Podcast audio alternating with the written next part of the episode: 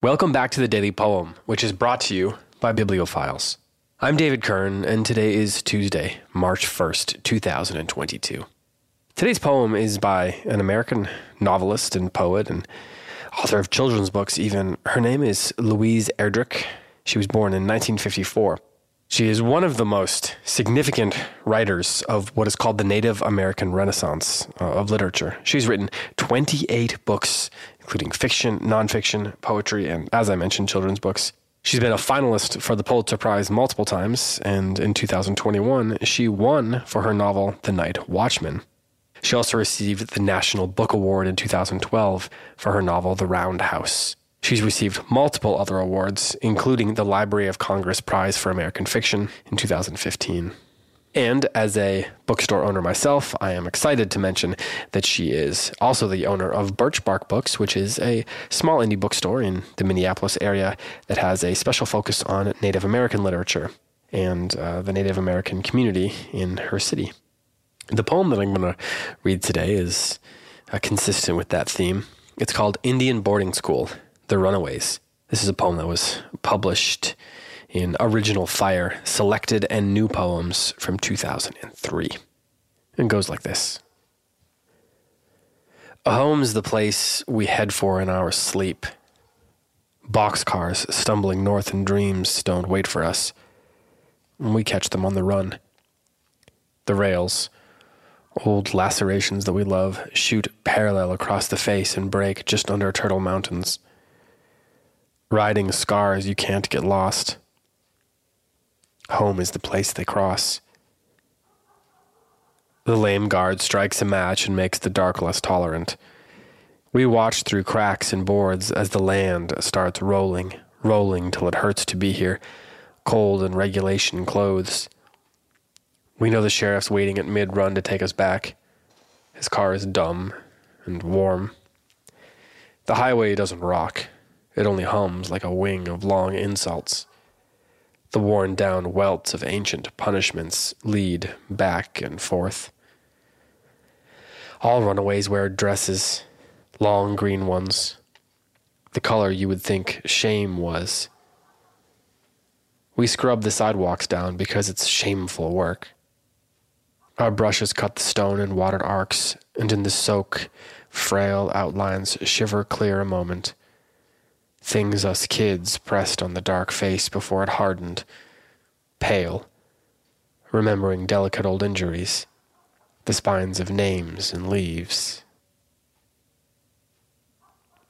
Given the poem's first line, home's the place we head for in our sleep, it shouldn't be a surprise that this poem has a dreamlike quality to it.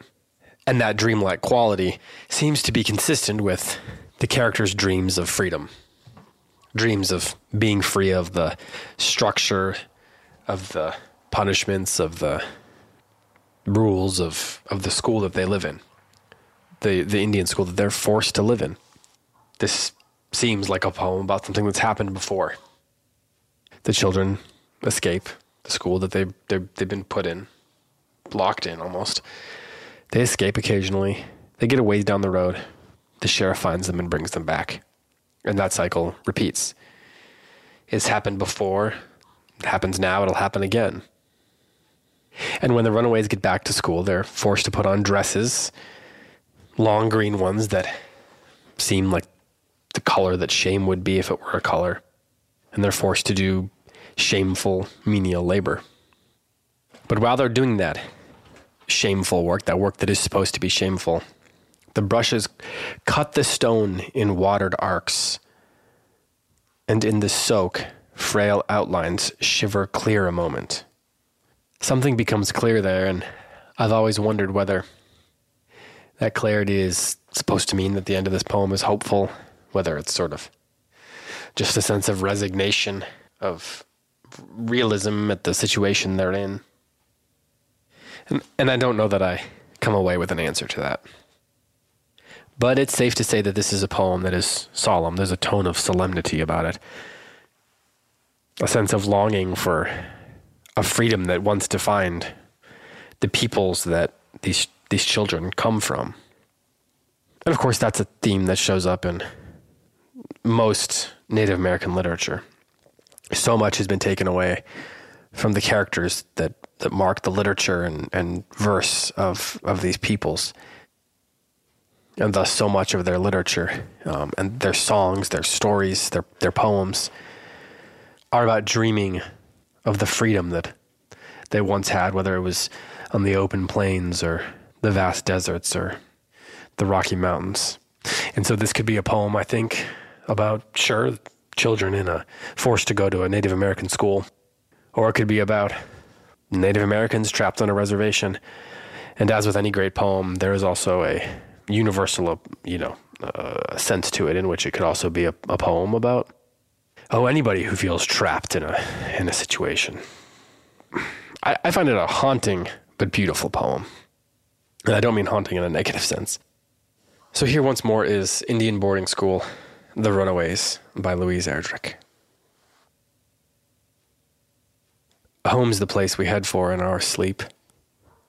Boxcars stumbling north in dreams don't wait for us. We catch them on the run. The rails, old lacerations that we love, shoot parallel across the face and break just under Turtle Mountains. Riding scars, you can't get lost. Home is the place they cross.